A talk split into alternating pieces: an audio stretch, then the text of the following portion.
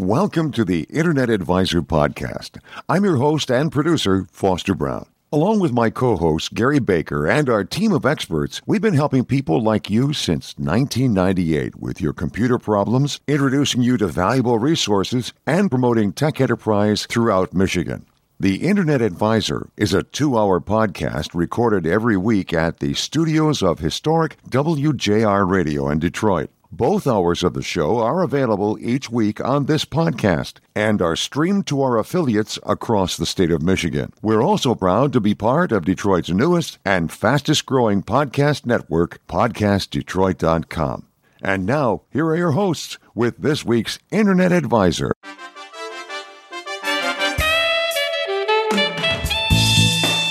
Welcome to the Internet Advisor, your place for answers to your computer questions since 1998, with your co hosts Gary Baker and Foster Brown and their team of tech experts. The door is always open at InternetAdvisor.net on Facebook and through Twitter.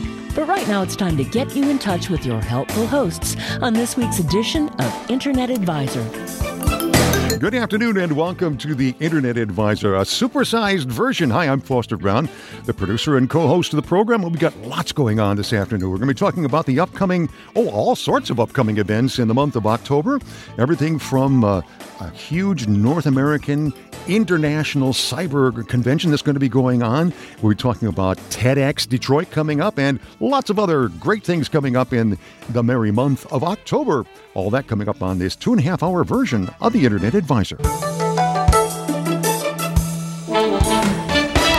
The image of herding cats comes to mind as I think of trying to deal with all the people we have in our studio today. We have a wonderful program lined up here, and I hope that you'll stick around for it. Hi, I'm Foster Brown, the co host and uh, the producer of the program here, the Internet Advisor.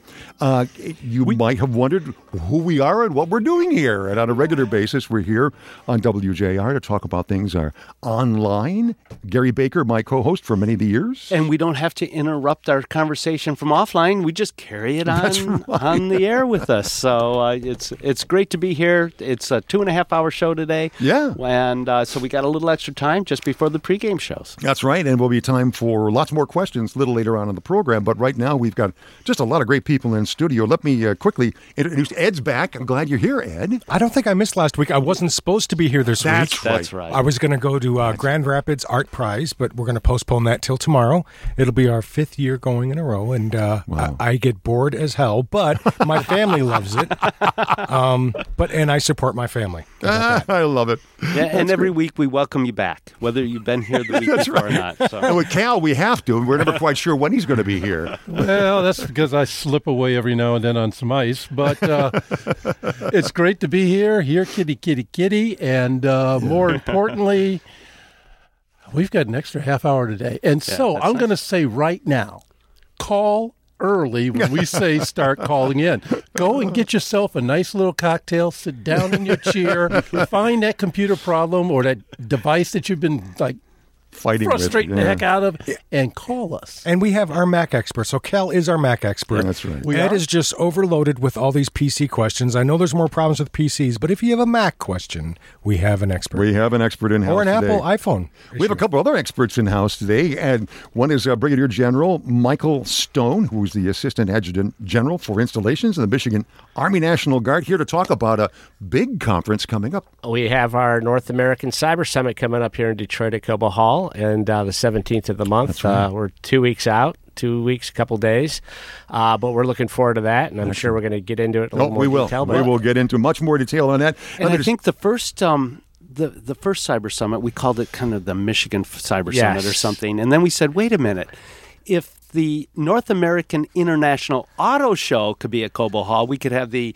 North American International Cyber Summit, right? Absolutely. Actually, that was Governor Rick Snyder's idea, and he kind of took us back uh, and uh, kind of raised the bar a little bit on all of us and working on that uh, project. And uh, It will be international this year, absolutely. Well, and there have been people that came from Israel and other places where they do an awful lot of cybersecurity. Oh, absolutely, and and and you know the Michigan National Guard's partnered with the country of Latvia, mm-hmm. so Oh, we've dialed in Latvia before. This year we'll have Latvia and Estonia uh, playing in the Michigan Cyber Range uh, during the event. I didn't check the list, but I think our Israeli friends are back, and uh, Oh, wow. we're working on some uh, British and Canadian friends right now too. So, So how many how many countries you think in total that you can have this year? I, I think conservatively we'll have a half a dozen. Oh, So- cool. So the auto show has concept cars. Do you have concept viruses for us to install on our phones? we or don't work have on those? concept ones. There's real world ones, right? Yeah, I'll defer to Dr. Joe Adams at Merit for that because he's usually uh, that guy dreaming up that stuff to play in the cyber range so you can launch some of that malware and do that fun stuff. So. That excellent question, by the way, came from Charlie Wollborg, who's going to be in here to talk about some of the other excellent things happening. One of them happening this week is TEDx. Hello, hello. Detroit. How you doing, Charlie? Thanks for being with us. Welcome back. So excited. to be Lots here. of stuff going on. He is kind of like the premier person to talk about good things happening in Detroit, promoting Detroit. Uh, you have Curve Detroit Advertising, one of the many outreaches that you have, but we'll talk about TEDx in particular that's got coming up. Hey, guys, before we, we step into the individual expertise of each of our guests here, um, one of the things I saw this week that just absolutely blew my mind was Elon Musk, and he was in Mexico City.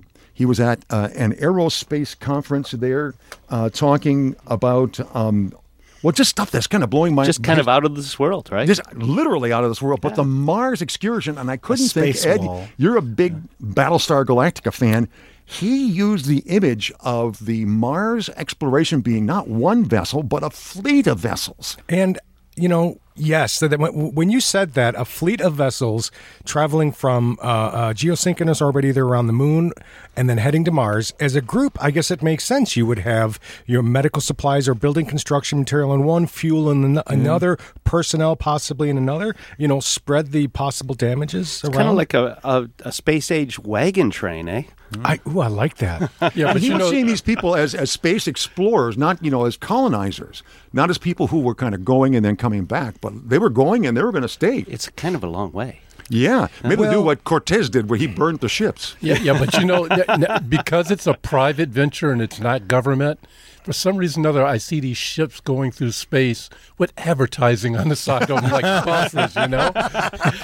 You wonder what it's going to take and, to get there. and I don't really think it's going to be one way. The more you think about it and the more you talk to experts about this type of issue, they'll be creating their own hydrogen fuel and other fuels on the surface of Mars. Right. And then we could do like they did in the movie uh, with um, Matt Damon and and you know the, they'll launch another vehicle, land it, and by the time they land, the fuel will have already been made. I, I really just want them to fix the congestion, traffic congestion on 94. you know, if they could do that for me, that would be wonderful. I, let's start. well, if he's a successful, there won't be many people around to worry about. Who's going to invest in that when we have um, uh, driverless cars in the near future? Yeah, That's supposed point. to take care of that, right? right. But it's just kind of fascinating to have somebody speaking out what has been fiction up to this point, as if It's still Well, fiction.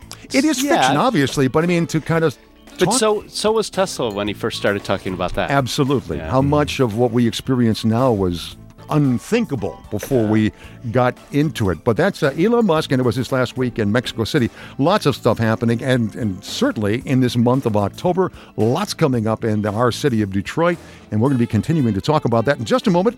We're going to dive into our Cyber Summit.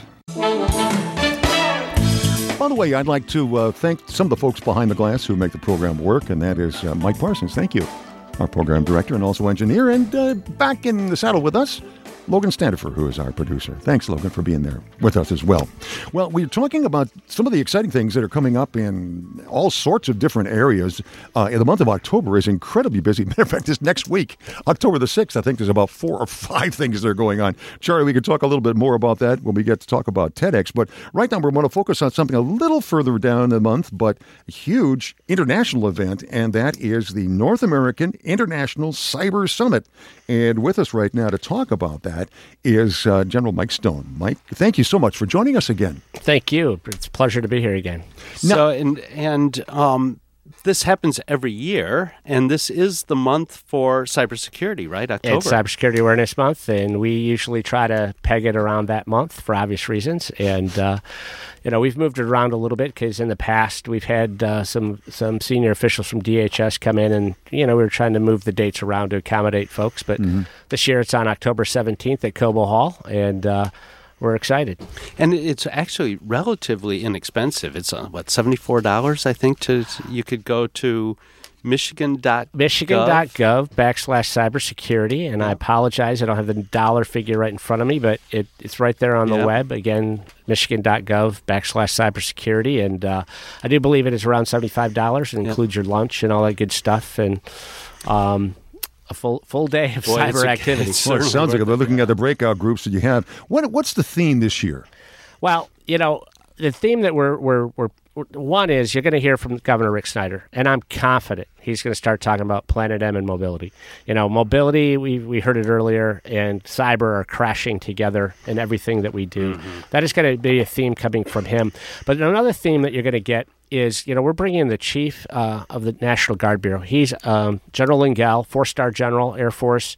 Uh, is on the Joint Chiefs of Staff. He's going to come in and talk, and then we have a follow up group. We're bringing in the Adjutant General from New Hampshire, who is the chair for the General Officer Steering Committees for cyber across the nation. But really, you've got that state police, state CIO, National Guard response. You know, if if the deliberate cyber attack, how do we respond? How does local, Fed, state work together?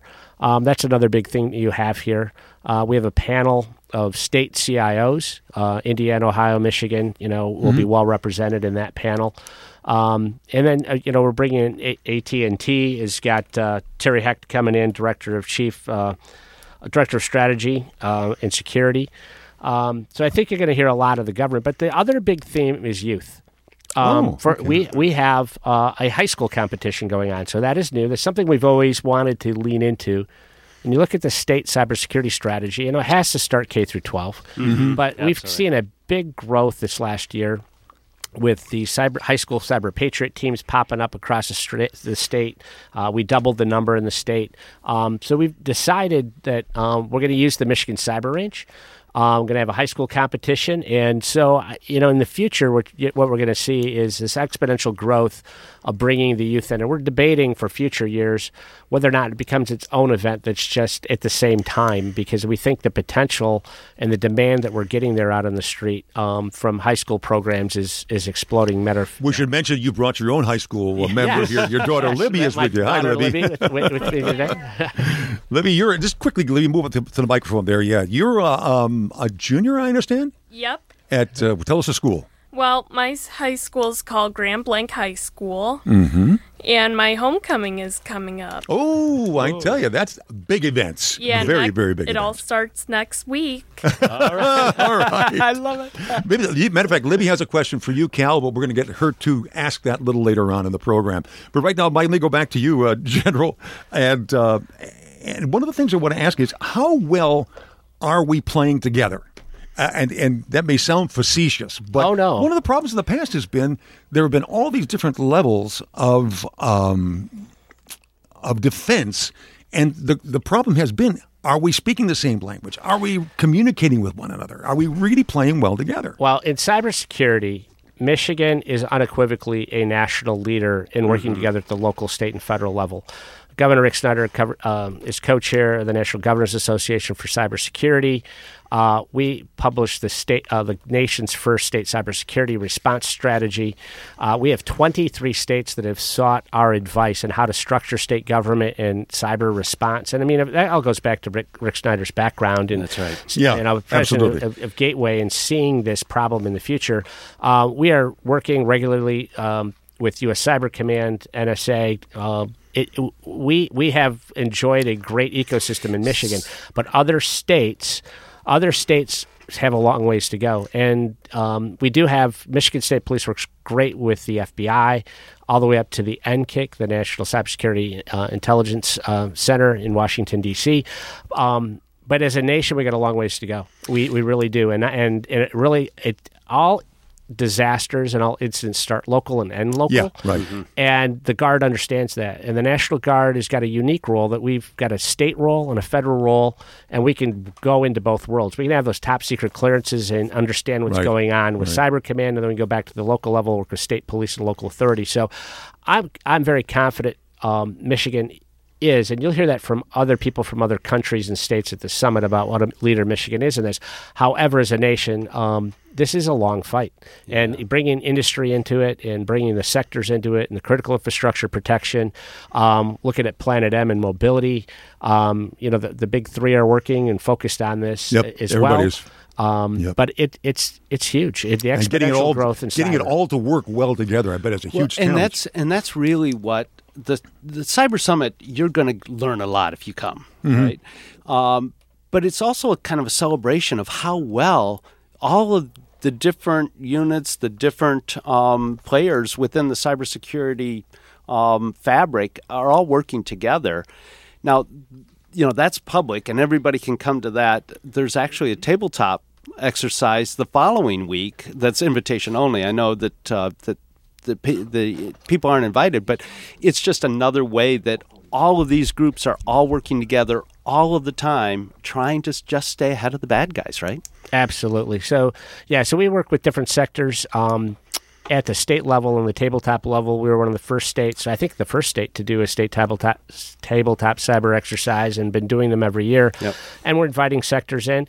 We actually bring partners that I cannot name on the air with us to U.S. Cyber Command annually for exercises. Only a handful of states get invited in, and we bring um, some of our partners in government and from industry with us to Cyber Command at, at, at a secret level to work on national level exercises. And we're invited.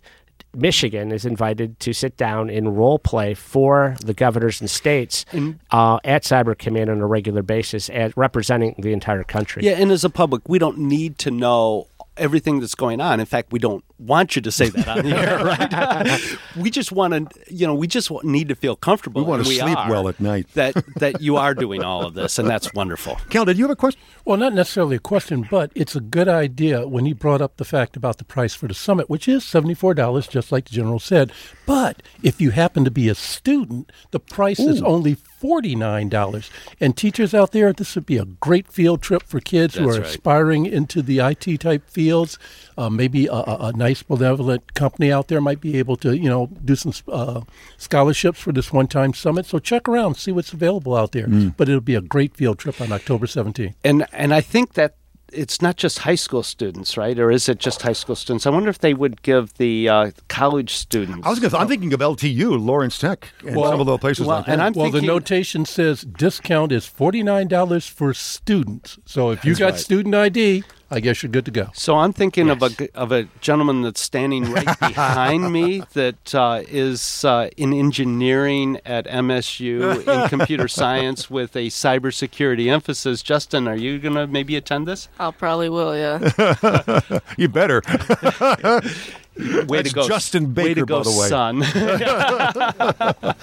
In this case, it's a little nepotism. We'll, we'll be happy to take that. By the way, uh, uh, we've been talking with General Mike Stone. He is uh, going to be part of the North American International Cyber Summit. It's going to take place on October the 17th at Cobo. And uh, it is going to be fantastic, something to watch very carefully. We're going to have more information that'll be available through our website as well. and, Uh, and Libby Stone is going to stick around with us. you're going to stick around to ask a question later on. All right. You know, as I put this program together, Gary, I was thinking that it's kind of like running by a smorgasbord and nailing a couple of those hot dogs and uh, some shrimp and then keeping on moving because we got so much to talk about here. We were just talking with uh, General Mike Stone about the uh, North American International Cyber Summit that's coming. And by the way, if you'd like to find out more information about that, we will post links with much more information on our homepage, the internetadvisor.net, and uh, that you can follow up on the show notes. But you can go immediately to michigan.gov, G-O-V, and then backslash cyber summit, and you can find out more information immediately about that.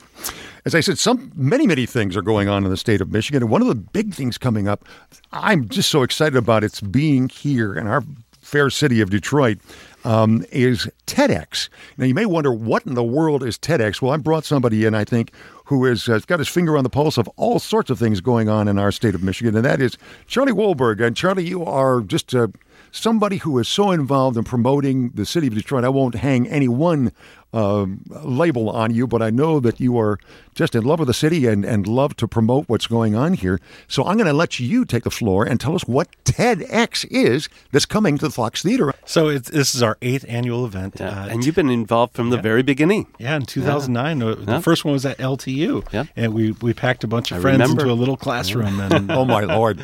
Really? That was all? yeah, What- it was a new thing. No one knew what it was at the time. Yeah. So, So, what does TED stand for? Because Yeah. a lot of people know about TEDx, but they always get the E wrong, right? As people say, "Oh, the FedEx conference? No, we're not shipping anything." uh, TED it used to be an acronym. It used Right. to stand for Technology, Entertainment, and Design. Yep. Three fields that drive innovation across all sectors of the economy.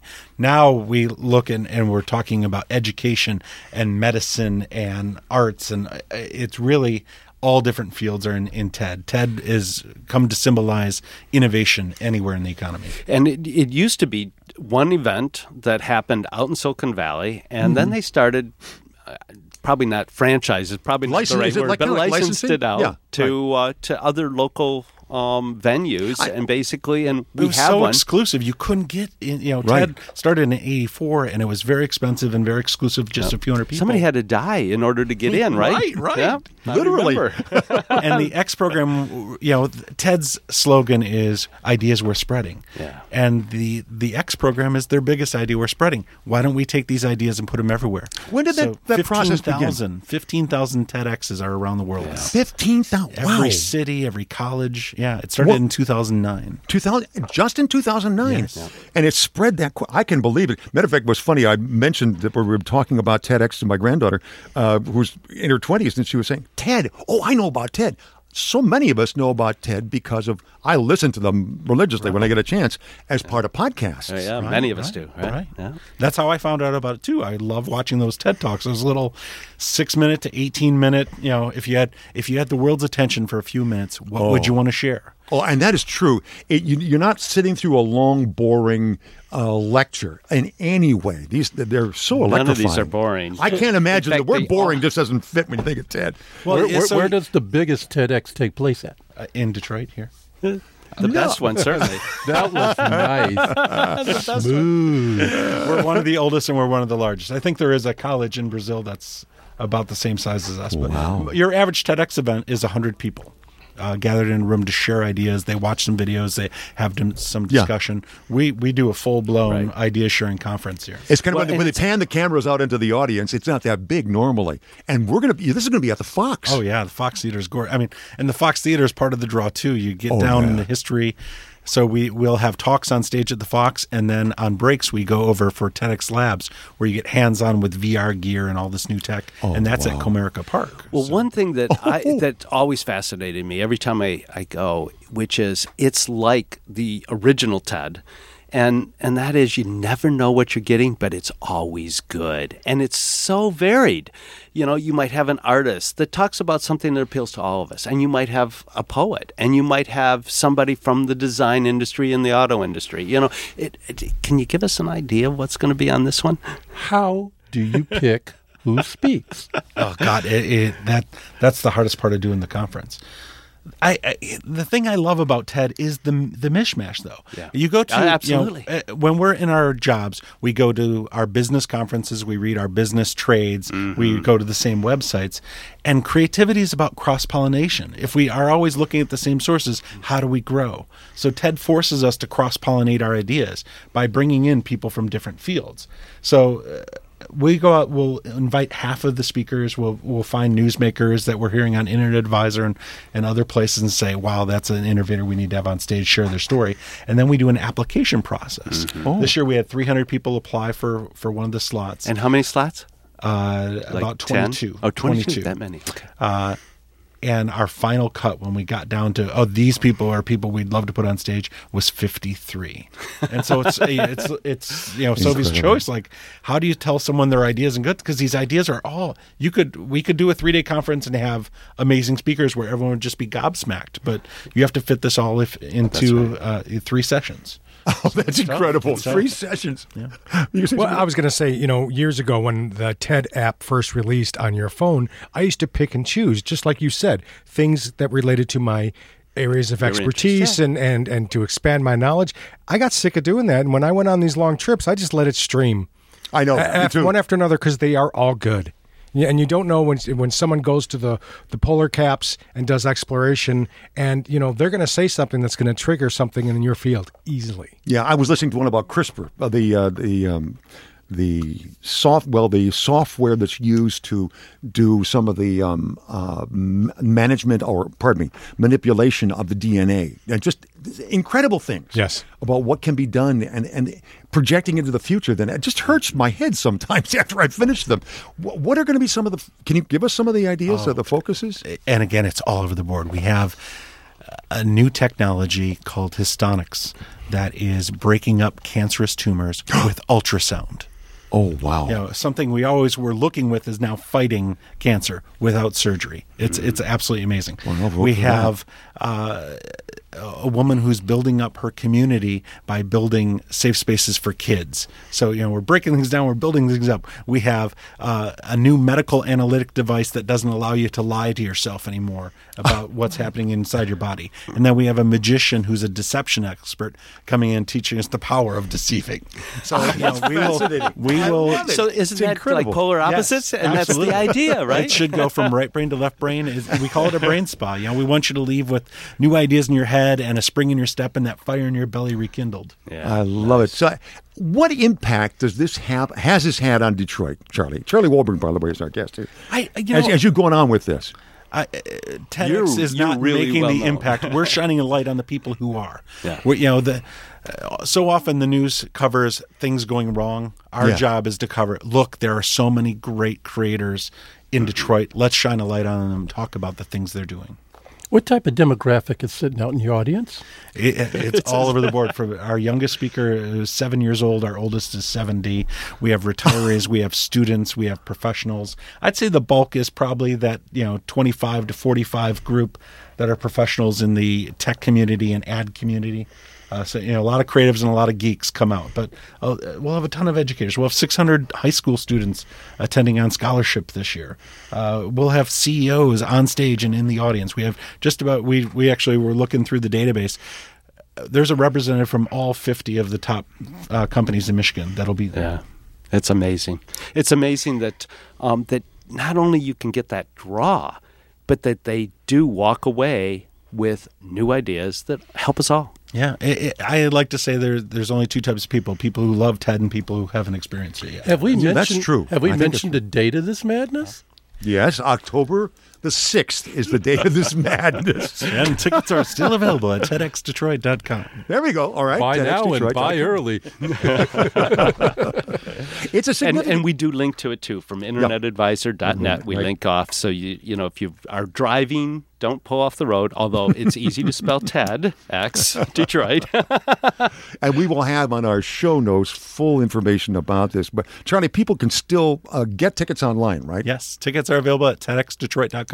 Tickets will be available at the door. They're a little more expensive there.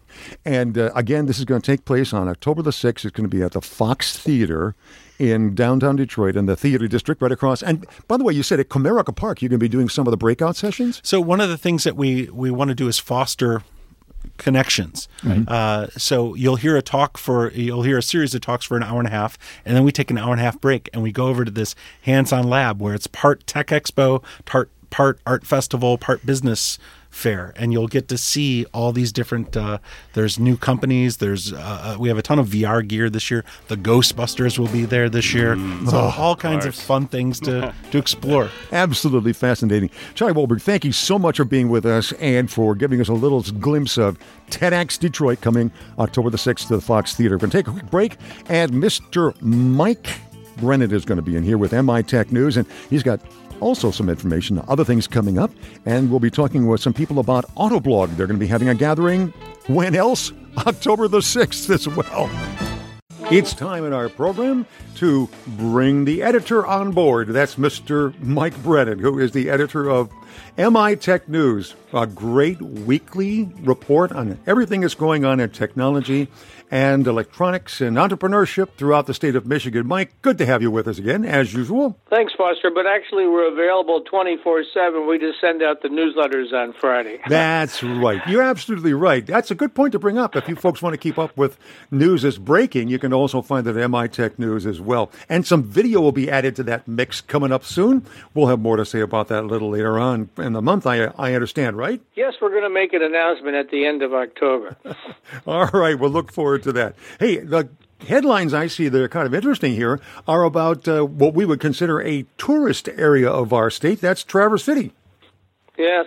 Uh, I was at the Ann Arbor New Tech meetup last week and ran into a guy who said that they have something similar in Traverse City. So, of course, it piqued my curiosity. I uh, did an interview with him, and it turns out that uh, in Traverse City, of all places, which I would never have guessed, he's drawing more than 100 people to these monthly meetups where you have five tech entrepreneurs pitching for five minutes, you know, looking for money from these investors. Wow. But he said it's it's just taken off in Traverse City. I never would have figured that. That's delightful to hear. Yeah, that's really great. And I understand that one of the things that maybe kind of dovetailing with this is that uh, another article that you had was about uh, the possibility of fiber optic cable coming in to the Traverse City area to make that possible.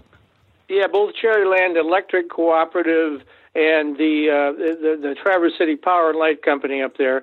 Uh, they're both doing feasibility studies right now, uh, and uh, they'll try to decide whether there's a market for this. Mm. But uh, judging from all the tech entrepreneurs up there and, and the tech activity, a lot of people want to uh, live in God's country, as yep. it were, and, and, and do business there. Yep. And but the big downside is if they don't have very fast internet connections, most of these businesses can't thrive. So yeah. it, it, we'll we'll keep you updated on. Yep, that. that's a that's a big deal. Is getting that high speed internet connection out to those beautiful areas of the state. A lot of people would be more than happy to live out there, as you said, in God's country. Hey, something I saw here also that you were reporting on was a, a setback for the FCC um, about, and it had to do with set top boxes. Explain that to us. Well, the set top boxes is what the cable company has used for I don't know twenty years or more, uh, where you you plug your cable into it and the displays all that. But but then what you also get with that, unless you have a really you know basic package, is 200 channels or 300 mm-hmm. channels of which you maybe you watch 20 or something. Right. Um, and so so what uh, the chairman Wheeler was trying to get was this opened up so that set-top boxes would be available to the Amazons of the world and the Googles of the world mm-hmm. and the mm-hmm. smart TV makers. Well, the cable companies, they have a very lucrative market they don't want to give up because they know that the audience doesn't want to buy 300 channels to watch 30. They just want to buy the ones they want. That's mm-hmm. the internet way, right? Right. Well, so they're they're fighting it tooth and nail, and so it's been delayed. And what happens now is whoever the next president is gets to pick the chairman of of the of the, of the Federal Communications Commission. Ah. So Wheeler may or may not have a job, and this may or may not go away depending on who wins. Yeah. Big deal. one of the fallout of the, another one of the fallouts of the elections. Hey, a final one up there is that I know that you are very much into drones and uh, and on a monthly basis check in on drone law. Um, but there's a story that you have here about drones being used to deliver packages in the U.S. Yeah, this was a very experimental process. United Parcel Service, the big brown trucks. Um, used a drone to deliver a small amount of medicine to an island near Boston. They were uh, working with one of their companies that's a drone company. And so it wasn't a very heavy package or anything, mm-hmm. uh, but it was a test and it was successful. And as we all know, Amazon's taking a serious look at it as, as well as a number of other folks. And when, when when UPS was pressed as to is this the future, they said we're not sure yet. We're going to just wait and yeah, see how this right. all works out. Right, right. But it's fascinating to see how drones are being brought into that uh, mix now of delivering critical items. For instance, like that medicine to an island. Can't get a big brown truck across Boston Harbor very well, except on not very well. I don't think they float, do they? You know, I don't think so. Not very well. Well, Mike Brennan is the editor of MI Tech News. And Mike, let's tell folks how they can get their copy, their free copy of MI Tech News delivered to them. Multiple ways. Of course, you have a link on your website at internetadvisor.net. Mm-hmm. And uh, we also, you can come directly to my website at mitechnews.com. And the sign up page is right there on the home page. Uh, uh, if you look at it through a mobile device, you'll see it that way. It's one of those where you put in your name and your email address, and it sends you an email to make sure you indeed signed up for it. And all you have to do is acknowledge that, and then you get the Wednesday newsletter, which is all the podcasts, including this show, uh, and, and my show on Monday with Matt Roush and a host of others. And then on Friday, I do the end of the week roundup, uh, all the all the hot stories mm-hmm. uh, on a variety of subjects and then sort of the weekend read. Absolutely. All that free, folks, simply by going to mitechnews.com, putting your email address in there, and that you are on the inside track with Mr. Mike Brennan. Thank you so much, Mike. Have yourself a great weekend. Thanks, Foster. You too. You know, one of the uh, things that Mike was following, uh, Gary, was an, another event coming up on October the 6th, and that is one that's called Upshift. It's a conference being put on by the folks at Autoblog. And we have with us uh, Mike Austin, who is the editor in chief of Autoblog. Mike, thanks for joining us here on the Internet Advisor. Thanks for having me. Delighted to have you with us. Tell us a little bit about Autoblog in the first place, and then we'll focus on the Upshift. All right. Well, so Autoblog is a it's a website. We cover car news and new car reviews and we cover we try to cover a lot of things and one of them is you know we want to be on the forefront of the technology and and you know what's new with cars and where things are coming. So you know all, all the technology that's coming into the cars all the new features and the way that the car is changing. And upshift uh, you know p- fits perfectly with that because we see like that the car is at, at a crossroads where it's going to change more in the mm. next 10 to 20 years than since the invention of it Absolutely. Well, and you just uh, scored, I, th- I think, uh, a really big win because you have Tim Armstrong, who's the CEO of AOL, coming on, along with our own Dan Gilbert. Um, what does that have to do with Upshift? well, I, I, mean, we wanted a big name, and uh, Tim Armstrong's. Uh, we're owned by AOL, which is in turn owned by Verizon. Um, so we, we used, you know, we, we called in a favor for that. but, um, and, and that's, uh, Tim is going to be interviewing, uh, Dan Gilbert. And, uh, you know, a piece of it, the reason why we wanted it in Detroit, uh, besides the fact that we're based in Detroit and it's our home and we have the auto industry here, is we, we saw Detroit really kind of parallels this transformation the whole auto industry is doing, where you have you know an older city with this rich history that's rapidly changing, yep. much like the way the automakers are doing it. And um, so the the fireside chat with Gilbert and Armstrong is going to it's our last event of the day. And Gilbert's actually going to take questions in a Q and A afterwards. And we just thought you know he's a really good person to talk about you know he's he's been instrumental in changing Detroit and getting people to move downtown. Oh yes, improving the buildings, and also and and the new rail line, which he's on the board of directors for, is part of that. So this mm. just sort of ties into like Excellent. how do you promote technology and how do you you know how does mobility play into that yeah one well, of the things i love is that the, the, the, kind of the handle for you folks is that you're focused on the future of mobility and that's a big thing to be looking at and the event is called upshift it's going to be taking place uh, at, on october the 6th in downtown detroit at the Rusas printing building. And for people who want to get more information about that, they can go to autoblog.com backslash upshift. And uh, just think of the future of automobiles and mobility and upshift fixed perfectly there with keeping that in mind. Mike, we have to run right now, but thank you very much for being with us, and we'll make sure that people are aware of this and that they can get hold of us by going to internetadvisor.net and finding out more information there. You take care and have yep. a great weekend. Thanks. You're welcome. Thank you very much for being with us. And folks, we're going to continue on. We have another hour and a half of the Internet Advisor coming up in this next hour. We're going to start taking your questions.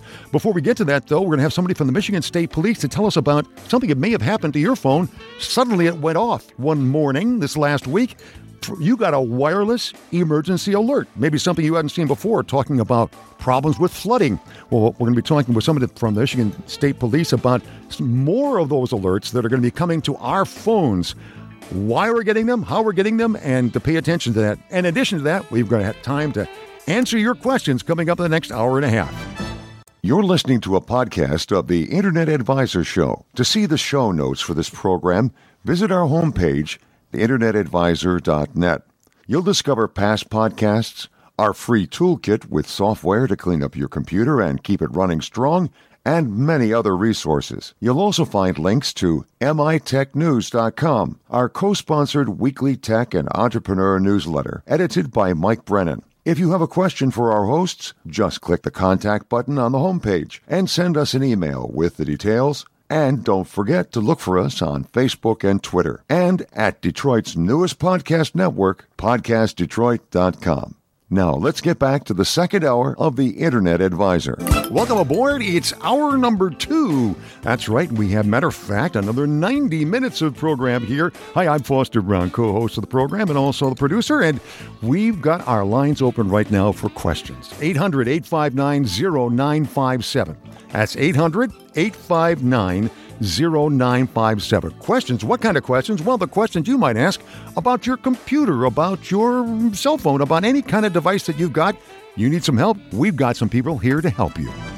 Thank you once again for tuning into the program. Foster Brown here, Gary Baker, Ed Rudell, and Cal Carson, all set to answer your questions. And how do you get your questions to us? Very simply by calling us at 800 859 0957 and we'll be starting to take those calls in a little bit. Before we do that, however, you may have gotten surprised, as I did a little earlier this week, by an alert that showed up on my phone that gee, I didn't think I had signed up for. Suddenly, my phone was going off at oh, about 7.30, 8 o'clock in the morning.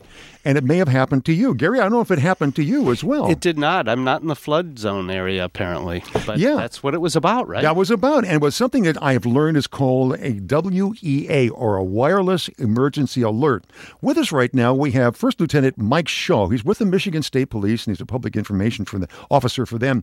And we brought him on to help us, if we can, to understand these broadcasts, and also uh, an act that just came out. The state of Michigan voted in Public Threat Alert System Act of 2016. And Lieutenant, thank you for joining us here on the Internet Advisor. Thanks for having me. All right, let's start with some basic questions. Uh, We got this call that came to us. I've had Amber Alerts come through before. First of all, can you give us an idea of what these wireless emergency alerts are? Who gets them and how do they get to us? Well, they're basically done by the federal government. Uh, they're on everybody's cell phone carrier. They're a service provided by cell phone carriers. Uh, you're automatically included, uh, but if you go onto your cell phone, there are ways that you can opt out of these systems. Uh, naturally, we recommend that you don't because Right. uh, they're very helpful. Uh, they're usually done by location, so basically it Right. depends on where your cell phone is pinging and what tower off. So as you were talking to to your co-host there, uh, you may have been in the flood area, Mm-hmm. Right. and that's where your cell phone was pinging on, and he was not, so he didn't get it. Right. So I was in Oakland County, and there were alerts in Oakland County for flooding. And I Gary, was in you're Ann on- Arbor. You're in and, Washington, uh, right? It was raining, but we didn't have the flooding that you did Right. in Oakland. Flooding Well, fine. you know, And I was at the General Motors Warren Tech Center, which flooded a couple years ago, and I'm like, oh no, not again. but it survived. but what's really weird is I have Verizon phone and AT and T phone, and my AT and T phone was yelling like heck about the flood coming, but my Verizon phone never said a word. Oh, That's because your Verizon was probably roaming over to Canada again.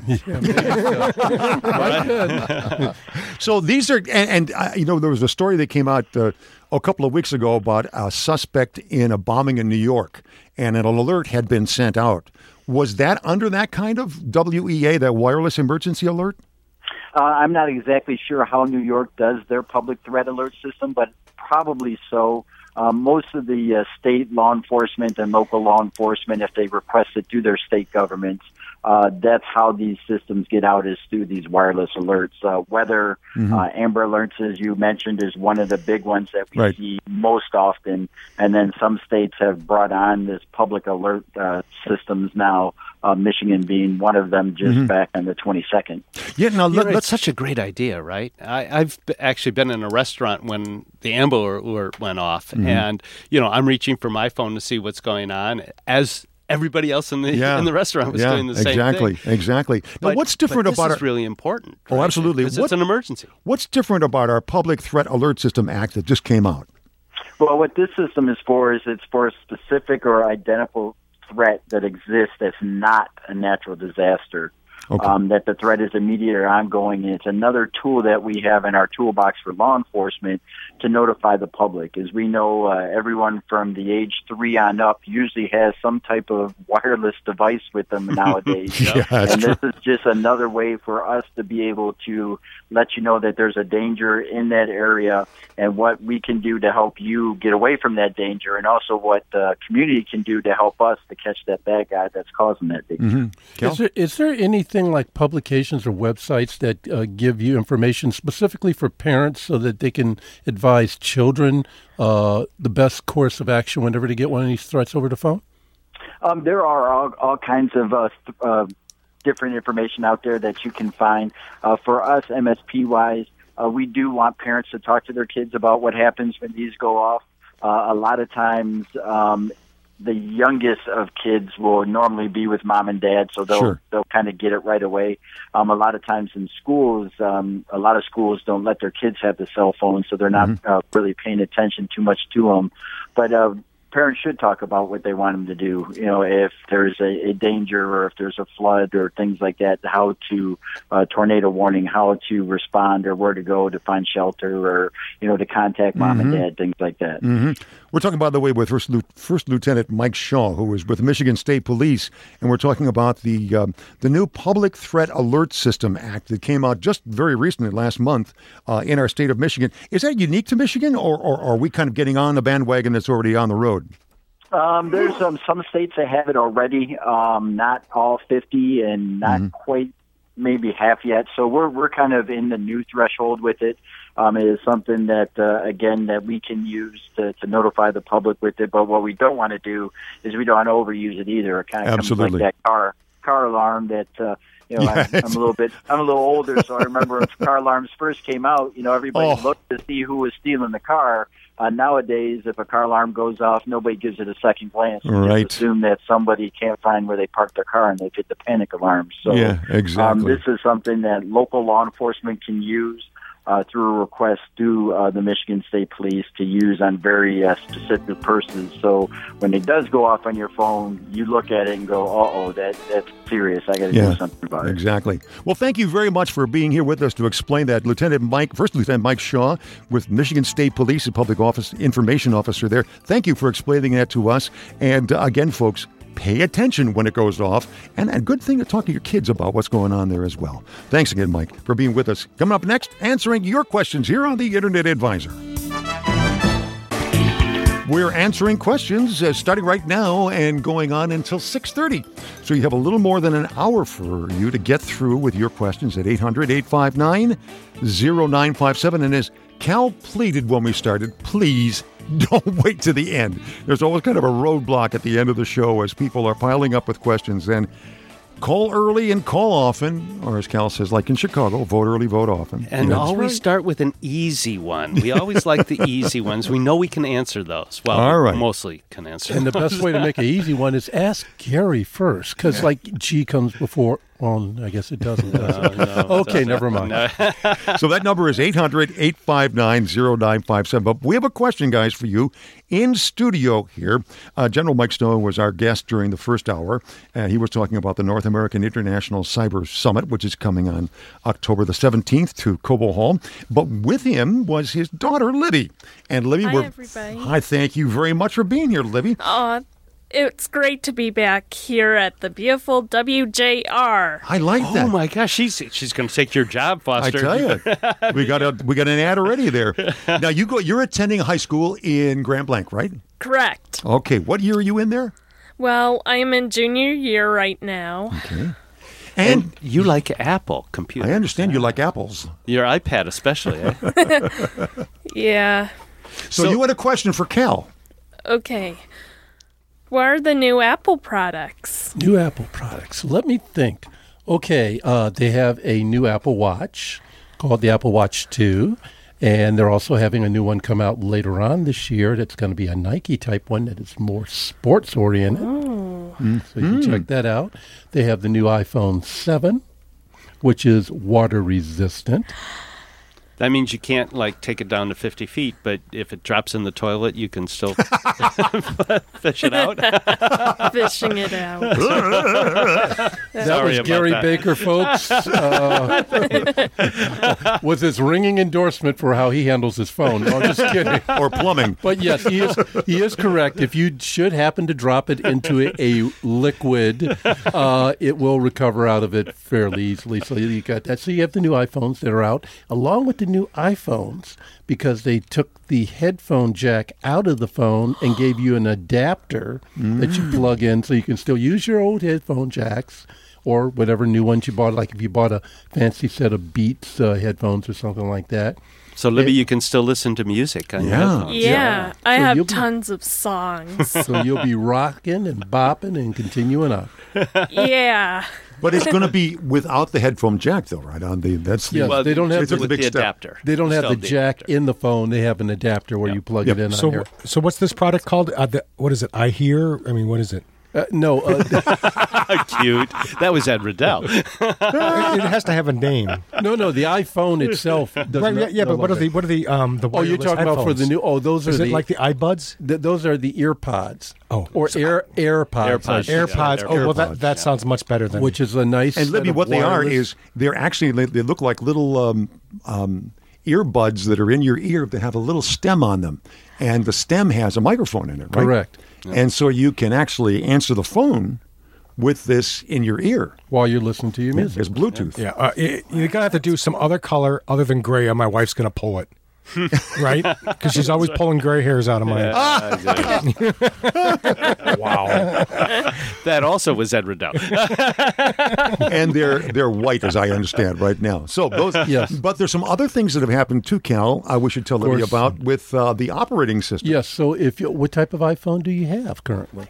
Uh, hold on a minute. Okay. Check my bag. For you folks that are watching the speaker, she's taking her phone out right now.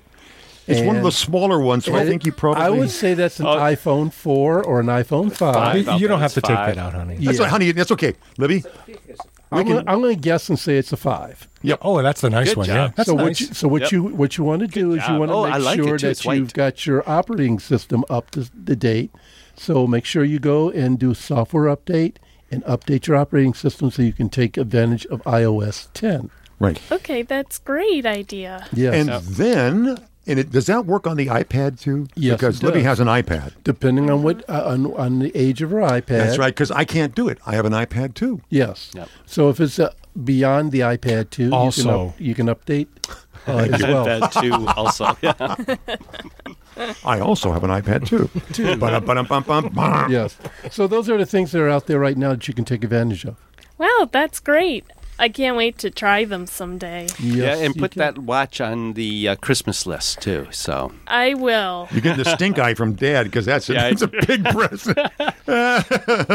Who knows? It may be under the Christmas tree. Well, Libby, thank you very much for being here. You've asked a very good question because um, I was going to ask Cal about this as well. Um, I know that one of the things you do is you hold off installing some of the operating systems. Sometimes I do, and sometimes I don't. Uh, I am current to the operating system right now, 10.0.2. And On your my iPhone. Yes, and having absolutely no issues at all. It's going just great. So uh, I encourage people to go ahead and update, upgrade their systems to it. So I just updated, um, up, upgraded to uh, 10.0.2 today, this morning. I Welcome wait. aboard. I wait. But my son, who's also here in studio, Justin, um, and he he actually upgraded before and is having a problem. Justin, you want to explain the problem? Yeah, basically, my problem is I can't send text messages to non iPhone users from my building at Michigan State, but I can send them from like the library, which is away from my building. Ah, yeah, there is a fix for that, and uh, I will look that up. And on our next segment, I'll try to be able to tell you exactly what that is. But yeah, there is a fix. But you are at 10.0.2 on your phone. Yes, I am. Now, with, now with, I was just speculating. Does that have something to do with being connected Wi-Fi as well as cellular, or Uh, you know, I can't remember exactly what it is, but I know it has something to do with the Wi-Fi interface. So on the way in today, I was asking him. I said, "What if you turn off Wi-Fi?" And you said you did, right? Yeah, I turned off Wi Fi, I still had the same problem. Okay. So he he's learning how to to um, Diagnose fig- it like to his dad figure does? out how to to, So to Justin, diagnose which, it. to i- which iPhone certain are you using, Justin? I have the iPhone 6. Okay, I have a six plus myself. So the problem is that you can't send messages in certain atmospheres, in certain places. Yeah, the only place I found is for my building at Michigan State. I can send it here, but I don't know what something's wrong with my building. I guess. Hmm. We we had to pay extra to get that feature turned on so that he wasn't on his phone all the time texting everybody. Oh, that's. do you use any other Apple products as well? Yeah, I have a MacBook and I also have an iPad. What MacBook did you end up going with for college? Did you end up getting the Pro or the Air? I got the Air. did you? Mhm. 13 or? Yeah. Yeah, the 13. Nice. It's a lot lighter in my backpack. It is. so do you like it? Of course I do. Now that that okay, that is the MacBook. MacBook Air, the newest oh, MacBook. Air. Okay, that yeah. comes with the home nice. keyboard. They're very nice. Oh, they, they actually have the same profile as my Dell XPS, and I have a MacBook Air at work. Cal probably has four in his suitcase, and, and I know so I know he does. He put four. He's like a salesman there. he does here. Yeah, he uses them to you know uh, to hold up the car when he changes the tire. You know, the, the the beautiful thing about this whole thing is that when I first came to this show and you guys welcomed me on, Gary was what Gary was, and and I have and no- still is, by the way. exactly. he, he definitely is. But I can see that as the next generation of Gary comes along, uh, they, they've learned to improve like evolution should do. And that's a wonderful thing. hey, only two kids have gotten Macs. Yes. You only have two kids. Oh yeah, that's right. have you have you upgraded your uh, Justin? Have you upgraded to the Sierra. uh, Sierra, the new uh, operating system for the uh, MacBook Air. MacBook Air. No, I have not yet. Okay, you might want to take advantage of it. It is a lot of really groovy stuff that you can do in that particular operating system that you'll you'll really like. So take a look at it. But of course, before you upgrade to it, make sure you back the machine up first, Very important. and then of what you're upgrade it doing, and yeah. see how it works out. But I think you'll find some of the features in that really cool. All right. All right, wait, we're going to take a quick break coming up. Uh, thank you very much, Justin, for tuning in on that. And thank you, Libby, for asking that question. It was a very good question. I'm having so much fun already. there you go. All right. With just that little bit of advice. All right, folks. Once again, here's the number. It's 800 859 0957. And today, we have got, from this point on, a full hour to answer your questions. So, whether it's a question about Windows 10 and how it's working with your computer, or it's a Mac question, we've got folks to help you.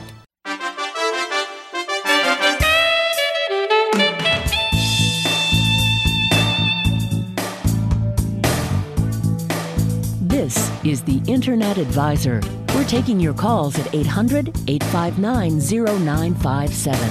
That's 800 859 0957. Now, Foster Brown, Gary Baker, and Ed Rudell. If you've just tuned in to WJR and are waiting for coverage of the Michigan State University football game coming up, that will be starting at 6:30. And until then, we have a unique opportunity. That is, uh, perhaps for you, you've had questions about your computer and you've wondered, whom should I ask about that? Well, we've got some experts in studio who've been answering questions about computers for quite a while. And that's Mr. Gary Baker, Ed Rudell, and Cal Carson. And I'm just kind of along for the ride here.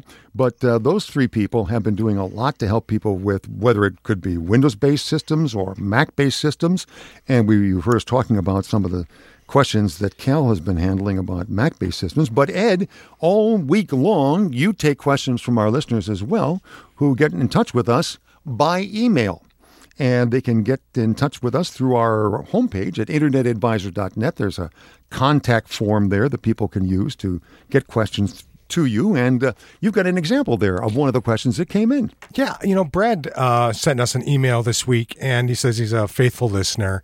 And of course, they all say that when they need help. Right? No, no, I'm just kidding. So, what he noticed though on his on his uh, Dell 15R running Windows 10 is that the bottom of the screen he saw he sees uh, black and white stripes near the very bottom when he first powers it on and in Windows. And he asked me if that's a driver issue. And I've seen this so many times, um, I don't have to ask him to send me a photo of what it looks like.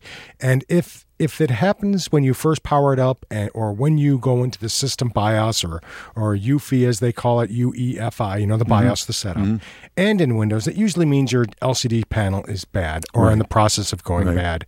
Uh, and unfortunately, you're going to have to have the LCD placed. re- replaced. Mm-hmm. Now, and you used to be able to like press by the hinges and and, uh, and or or use your fingers and tap where, where the LCD uh, is going because it doesn't appear to be any physical cracks. Mm-hmm. Um, uh, he gave me the exact model number of his Dell 15R, and I was able to find a YouTube video that describes exactly how to pull it apart. I love it. and and send it to him, as well as Amazon. He could he could purchase it for a Prime um, Prime member for thirty eight dollars. Oh wow! Cheap, A brand new LCD, board. brand new, manufacturer provided. Um, love it. Or third party, you know, thirty eight dollars, right?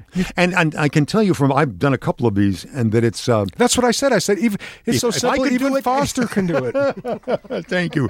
Uh, but the YouTube videos, it's a great way, folks, just in general, of finding an uh, uh, how to for a lot of things. I know I love th- taking things apart, but every once in a while I, I get stuck and it's like there there's this hidden snap or screw that I haven't found, and that's a lot of times I use that. Now, I, I just want to say there's a caveat on the YouTube videos because I found this out as I use them for more than just computer stuff, but for everything in life.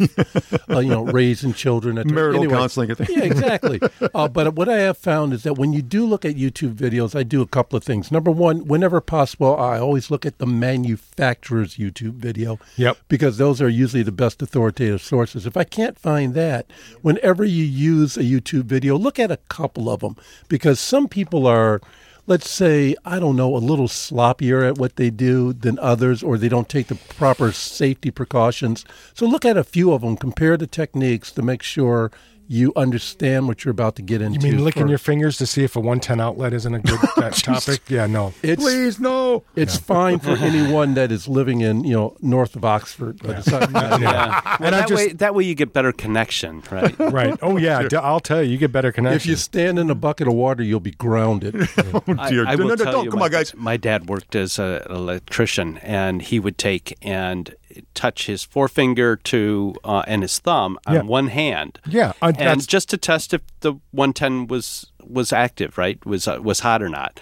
What he didn't do is he always put the other hand in his pocket because he never wanted to touch it with two hands. Uh, No, no, but- you do but not want to complete and go, that circuit. Yep, that's hot, and But- but- and you know it would knock me down. and, and we're and we're kind of joshing and joking. We always want you to take safety precautions Please, yes. doing anything dealing with electricity or things. that sort of thing. So make sure you unplug things and and be very careful. And the other thing I always pay attention to, and that's an excellent point. You know, how well is the video created? Um, sometimes people take their time. Like, I don't want to spend um, seven minutes watching a guy remove 15 screws out of the. No. I'm sorry. So i- if they'll take the time to speed it up, Yep. then I'm like, this is a person that cares about what they're publishing. Yep. You know, some people do a good job. Some people, not so not so good. Yeah, and so uh, the, the the good news there, folks, is and for our listener is that you can very easily and inexpensively get a new LCD panel, and then you also get the instructions for putting. And in. so much simpler to put in now Oh, to exchange. much, the manufacturers do that for most laptops because when if they have to have it serviced, they, they want the person that's servicing it to be done as quickly as possible as Right, well. So they make it as simple as possible. and it's a Dell, wasn't it? yes. And they they tend to be very good in terms of having uniform. they do. Now Toshiba, not so much. Yeah. I did a Toshiba last week and I had to pretty much stand on my head to get some of those screws out. Oh, all right. Okay. Our phone number again: That actually 800 helps. 800 859 0957. Hello to John. John, welcome to the Internet Advisor. How may we help you? Hi, I just was bragging the other day of how great my Apple Mini iPad works, Mm-hmm. and uh, it acted up on me the other day. It, Oops, uh, it heard you. it must have heard me. It uh, I'm having trouble. It won't go on the internet. You know how it always just picks it up and goes with it. And I went to my wireless or Wi-Fi Mhm. button, and it says it's off. And it but it's grayed out where you can't turn it on. You can't do anything. It's not picking up the signal. And I know the signal's there because I checked my router with my phone, and it picks it up right away Okay. and I went to the Apple help thing, and it said to go into settings and click on a reset and reset your network connections, and it would reset everything, and everything should work. I did that, and nothing happens. It still Hmm. doesn't doesn't work. Okay. Okay. After you did the reset of your network connections, did you power the device off? yeah, I I, I did a, a shutdown on it. Okay. I thought, well, maybe that'd do it, but that didn't help either. Okay, but you were in fact able to issue the command to do the reset. Now, once you'd done the reset, when you went back into settings and then went to uh, Wi-Fi, were you able to pick out the uh, Wi-Fi interface that you wanted to get to? No, no, it didn't show it. Is your Wi-Fi Oh. switch set to the green indication? No, I ain't got nothing on. Normally, it you know it pulls it up and it pulls up my printer Wi-Fi and If you take your all that, finger, but it didn't do nothing. if you're in front of the, the pad right now and you're at the Wi-Fi setting, if you take your finger and stroke it where it says Wi-Fi to the right, does it turn green? No, I haven't tried that. Okay, try that. That'll turn the Wi-Fi interface back on because when you did the reset, it turned the interface off. Really? I didn't realize that. See, I was thinking maybe somehow it got stuck in airplane mode, which turns off Bluetooth and Wi-Fi and everything else. And and that that would be. In, I didn't realize that after you performed the reset, that would explain those lengthy phone calls I've been having. Okay, got. thanks, Kel. yeah, sometimes it will actually turn off the Wi-Fi on that particular thing. You have to turn it back on and select it because you've reset the system, so it's going to want you to pick uh, the uh, the, wi- the Wi-Fi source over again. Okay. it cleared it all out. Right. So and it turned it off. So Yeah. I mean that's interesting. Oh, and it's, it sounds like it cleared the cache completely then too. Well, it will clear the memory of what Wi-Fi's that you. That's what I mean by Yeah. cache, actually. Yep. Okay. All right. So how then can we help John? How would he? What would he do now then? He needs to go into General Settings, select Wi-Fi, and then make sure on the Wi-Fi line he swipes it to the right so he can see the green indicator, which would turn the Wi-Fi on. After he swipes it to the right, then in the ca- in in the category it says Choose a Network, all the Wi-Fi Should display. hotspots should start displaying. Should start displaying at that time. Start time. up again. Huh? Yep. Yeah, because I'm not seeing anything there now, and Okay. but I didn't try swiping it. I'll try that. All right, John.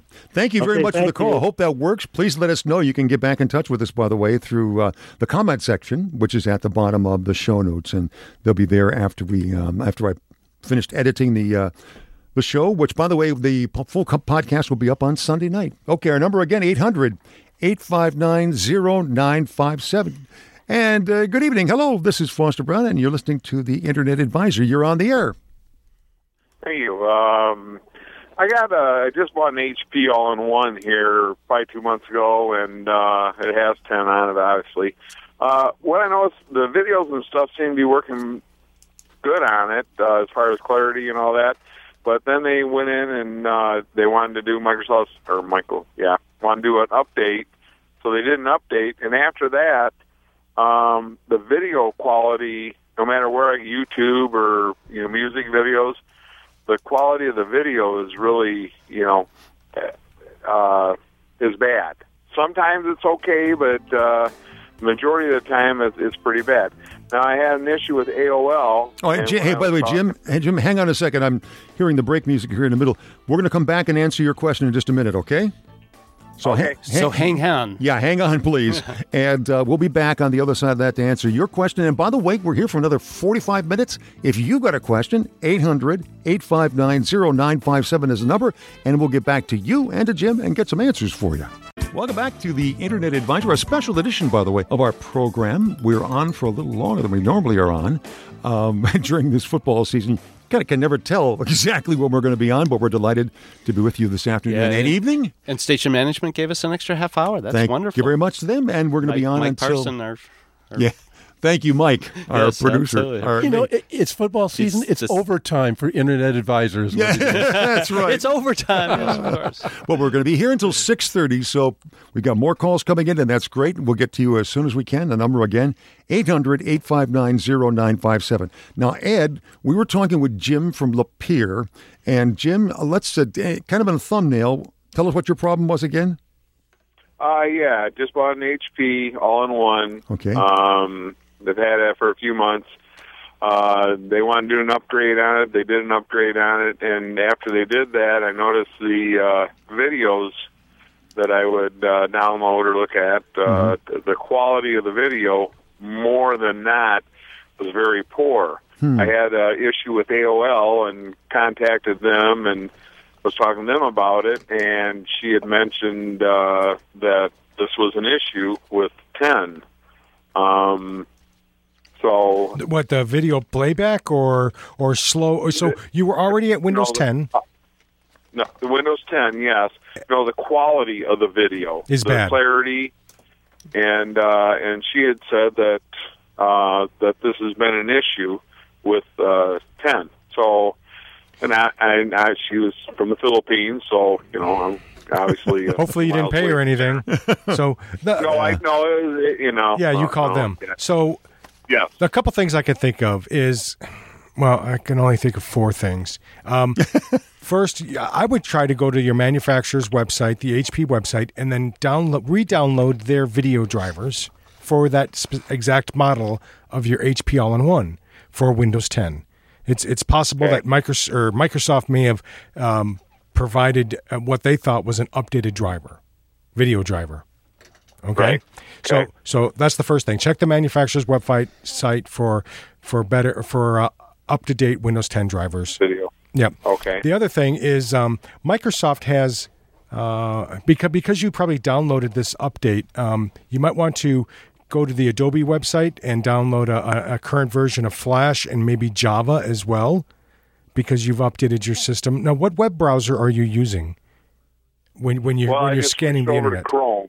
I was I was using Internet um, Yep. Explorer. You were using and it. that's what she said too. She said the Explorer was having problems with that, and then she suggested to go to Chrome. Well, it's just a matter of of of trying one. They both should work equally as Mhm. well. I would think Chrome would work better, but it's nice to try both and see if you're experiencing the same issue. But I would still go to Okay. Adobe and Java, uh, Java.com, and then um, download updated Flash and Java um, code. And the third thing I could think of is because you just recently installed a, um, an update, it's possible that now you're you're metering out that same update to all your neighbors and friends, slowing down your internet connection and that's what's causing the stuttering is you're trying to watch a video meanwhile your computer is is is uploading megabytes worth of updates to all your neighbors and friends on Comcast or Wow or Yahoo or Oh, whoever yeah. provides your internet Is there a way to turn it off, Ed? and I don't have my Windows Well- 10 in here. So th- I have broad. I have a broadband. Excuse me. I have a broadband. Um, that's my connection is broadband. Right. So, and I do not have a. Um, yes, I do not have a. Uh, A shared connection. only when my kids come home, they hook it up, and it, I'm a loss for words right now for it. yeah, uh, it slows yeah. down when they're on it. No, no, no. I'm just saying. I when they come home, they hook up. Oh my gosh, this To is the so simple, and Wi-Fi? I can't remember. No, the, the, so router. they can get on with their computers, their Yes. laptops, and stuff. Mm-hmm. Yeah, but Uh, I- Wi-Fi, yes. yeah, the Wi-Fi. Yeah. Well, what I'm saying is, but but this is uh, peculiar to your computer after the update. So one of the things Microsoft did is they is they took a um a page out of Napster and and and sharing of files. So after security updates are pushed to your computer. By default, Windows 10 will share those security updates with all your neighbors and friends on the same neighborhood that, you know, so that not everyone has gotcha, to gotcha. download. Okay. Yeah. So your computer's Right. not only downloading videos, but it's also uploading to all of its neighbors and friends. And I think I recently saw that my wife has a Windows 10 uh, computer. Yes. A laptop. And I recently went in and looked for that. And I believe it's in the security settings for Yes. updates. Yes, it so is. you'll find it in there. You can turn it off, which, you know, essentially says is, Ed, I'm not going to share my feed with the rest of the neighborhood. You know, they can get their Okay, because I only got like two friends in the neighborhood. well, we, we don't want Microsoft or just your like proximity. so, you know, yeah. All right, Jim, I'm going to move on because we got a bunch of other people who've been calling in right, All right, now. sounds good. But try that. Thanks, Take it- guys. Uh, and yes, I will try that. And uh, thank you for taking my call. And You're uh, welcome. enjoy the rest of the evening. All right, thank you so much. Uh, let's go to let's see. I think we have Robert and Warren. Robert, welcome to the Internet Advisor. How can we help you? I have a Dell laptop, uh, E6500, and it's got a Windows 7 Professional on it, Okay. and it will not update anymore. It just when when I go to update and and it search for updates, it'll sit there for hour after hour after hour, and and never connect. I thought I saw recently, Ed, that that's uh, support for Windows 7 is ending. Did I see that correctly, guys? No, not No, I don't no, think not, so. no. It's not ending. It's ending for call support, free call support. Okay, because that's what it- Microsoft only goes back one version of Windows. Now that Windows 10's out, you if you want free call support from Microsoft, you get it for Windows 8 and Windows 10. Right. But they're still providing the security updates. And what I I think I put this. I'm not sure if it's on our website or not. Um, what can cause Windows uh, 7 to stop updating? Well, you could have a corrupt download. You could have um, antivirus software can be impacting it, of course. Viruses could be impacting it. Um, Microsoft has a Microsoft Mr. Fix It Fix It tool for Windows 7. Um, Oh, yeah. So what I, I'm trying to do it now, but if you go into Bing.com, you you you hit if you're having problems with Microsoft uh, product.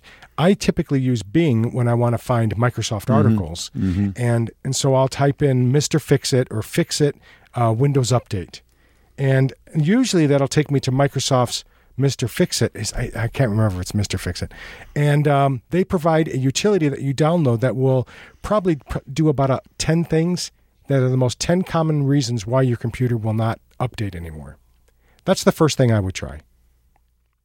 I think I tried that already. I, I've spent quite a few hours already on this. Yeah. And and and so you've searched Microsoft for it. I've downloaded. There are two two files that you can download it, that are supposed to fix this, and I downloaded them and loaded them, and that didn't work. And I don't think I tried the Mister Fix It though. I, I'm writing that down. I'm going to. The, the nice thing about the Mister Fix It is that it actually goes in and does the work for you. You don't have to run through a, a recipe, which is what I loved about it. Yeah, and, and I was right. It is called Mr. Fix It. And the other thing, Cal, you found an article, but I'm not the quickest reader in the world. But I do know that what uh, it's talking about using MS Config to bring up Windows in a marginal or Yeah. manner. Yeah.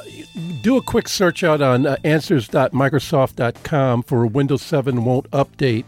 And they have a, uh procedure that you can follow that can uh, fix the situation. At least it did for a couple of people. okay, so that was answers.microsoft.com. Yep. And then also look for the Mr. Fix It. It's an automatic utility you download that might take care of this issue.